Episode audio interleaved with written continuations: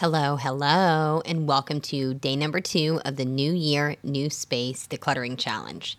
Today, we are diving into clearing the clutter from your kitchen.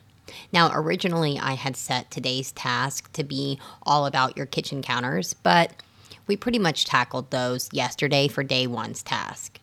Yesterday, we focused on tackling the everyday messes and the homeless clutter from your entire house so that way you can start the new year off with a fresh, clean slate. And in doing so, you would have likely had a pretty good handle on the everyday messes and the homeless clutter that was taking over your kitchen counters.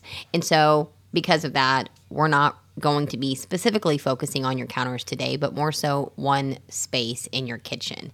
Now, what our focus is for today is accumulated clutter. Accumulated clutter is the things that are piling up and accumulating in places. When you think about accumulated clutter, this will be the piles of things. They could be smallish piles, it could be a whole bunch of stuff shoved behind a, a cabinet or inside of a drawer. It's just a it's it's an overabundance of items, excess items that have been packed away or piled away for some time. And that is what we're going to be focusing on for today. So you might have piles of accumulated clutter on your kitchen counters, but some of you will not. So, for today's task, I want you to choose one space in your kitchen. We're going to be tackling the accumulated clutter from this one space and really, really prioritizing letting go of as much as we can.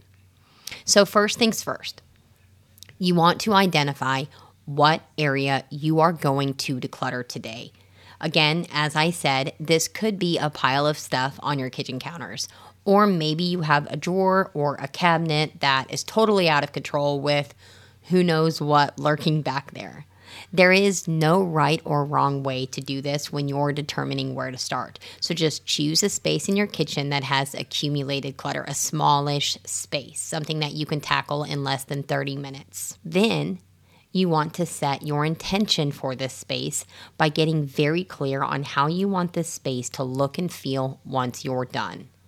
For me, I'm going to be decluttering the end of our kitchen counter because it has a large pile of accumulated clutter, some of which has been sitting there since the day we moved into this house, which was the day after our house fire. Now, my intention for that space is for it to be completely cleared off and 100% free of all non kitchen items. I have half assed decluttered that area a few times over the last couple of months, and I've always ended up leaving some of the things there, like a novel that my step cousin wrote, for example, or um, that's where I tend to pile up user manuals and, and instruction booklets and random smallish things like a, a battery or other homeless items. And so that has kind of become like a catch all spot for those types of things. But the problem is that our kitchen counter in total is truly only like three feet long. That's the entirety of the space that I have to cook. So I really need all the space that I can get. And therefore, my intention for this area is to not have any non kitchen items remaining by the time I'm done decluttering today. Now, for you, your intention will likely look very different, but keep in mind that it's very personal to you. So don't skip this step it is crucial to set an intention if you want to stay motivated and focused. And then once you have determined which space you want to declutter today, and then you have set your intention, then it's time to get started. You're going to empty out this smallish area and start sorting like with like. Now, this might be all sippy cups and coffee cups, for example, or all plates and bowls, or for me and my random pile of stuff on my counter, it will be my piles will be more along the lines of things like toys, tools, books, paper, etc. So, sort all of the items from this space into general categories because this will help you identify exactly how many of each particular item you have. When you see that you have 15 coffee mugs and only two adults live in your home, for example, it will be much easier for you to choose a few to let go. Now, very rarely will I ever recommend that you sort your clutter into piles because it can be a little overwhelming and it typically makes a big old mess.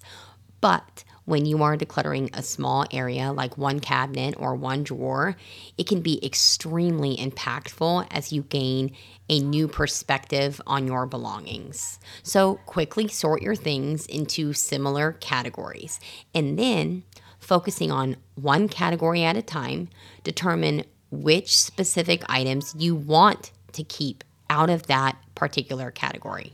Don't think about what you need to keep because that can get you caught up going down a rabbit hole of how you might need something someday. It it's easy to come up with a plethora of reasons why you might need something. But when you instead choose to hone in on what you want to keep, all of your decluttering decisions will be coming from a truly aligned place as opposed to holding on to things out of scarcity. So focus on one category at a time Take note of which items you want to keep, and then everything that didn't make the cut, everything that you did not choose to keep, you will gather them all up and add them to a box or a trash bag. Seriously, if something did not make the cut of items that you chose to keep, then you have no reason to save it. You have no reason to continue holding on to it. If you wanted it, if it was important to you, you would have identified it the first time around when you first decided which items you wanted to keep. And since you didn't identify it as an item you wanted to keep, that means it is safe for you to let it go. This is my unique decluttering method that I teach my students inside of my paid programs. It's called the clarity method because it gives you total clarity over what you want to keep and what you're willing to let go of. And the reason why this works so well is because it allows you to clear your clutter from a place of abundance rather than a place of scarcity and lack and it's super powerful. This is my unique decluttering method that I teach my students and clients inside of my paid programs. It's called the Clarity Method because it gives you total clarity over what you want to keep and what you're willing to let go of. And the reason why it works so well is because you're focusing on all the things that you're keeping, on all the things that you want to keep, on all the items that you're choosing to save as opposed to focusing on all the items that you're letting go of.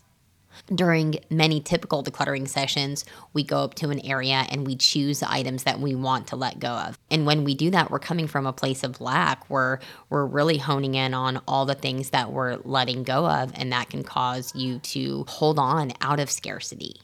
But instead, when you're using the clarity method to focus on the things that you want to keep, you're not thinking about the things that you're letting go of because you're honed in on all the things that you're saving, all the things that are meaningful to you, all the things that you want to keep in your home.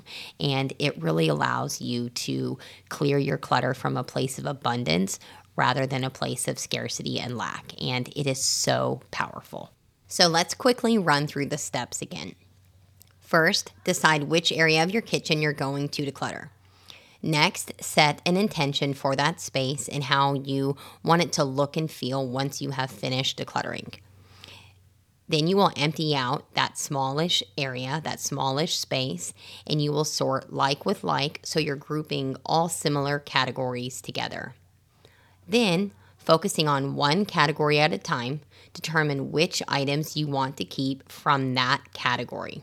Don't think about what you might need only what you want to keep.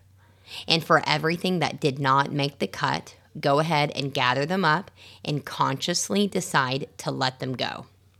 You can put them in a donation box or a trash bag. And then finally, spend a few minutes putting everything back in the space in a more organized way. And that's it. In total, this should take you less than 30 minutes as long as you choose a space that is kind of smallish. Again, like one cabinet or one drawer or one pile. But I promise you that this method will make clearing your clutter so simple and so easy. Don't let the thought of possibly needing something someday hold you back from letting an item go because you are resourceful and abundant. If you let go of an item and you end up needing it again in the future, you can always buy, borrow, or rent another one if necessary. So take some time to clear away the items that you don't need to bring with you into 2024. The items that are no longer aligned with who you are as a person. The items that have been holding you back for no reason other than your mindset. You know you don't need to keep them any longer. You know you don't need to save them. So take this opportunity to clear them away and let them go with grace.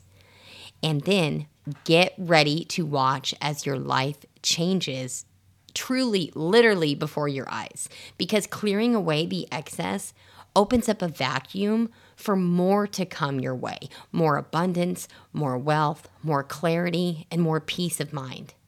When you declutter and clear away the items that are no longer useful in your life, you're telling the universe that you're ready for more of what matters to you.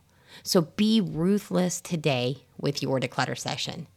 And when you start to notice yourself inching toward trying to hold on to something, remind yourself that you don't need to save a material item just because. So that's it for today. Don't forget to share with me your before and after photos for a chance to win one of three prizes. I loved seeing your photos from yesterday, and I am really looking forward to seeing what you accomplish in your kitchen today. If you have any questions, send me an email or a DM on Instagram. Okay, bye, lovelies. I'll chat with you soon.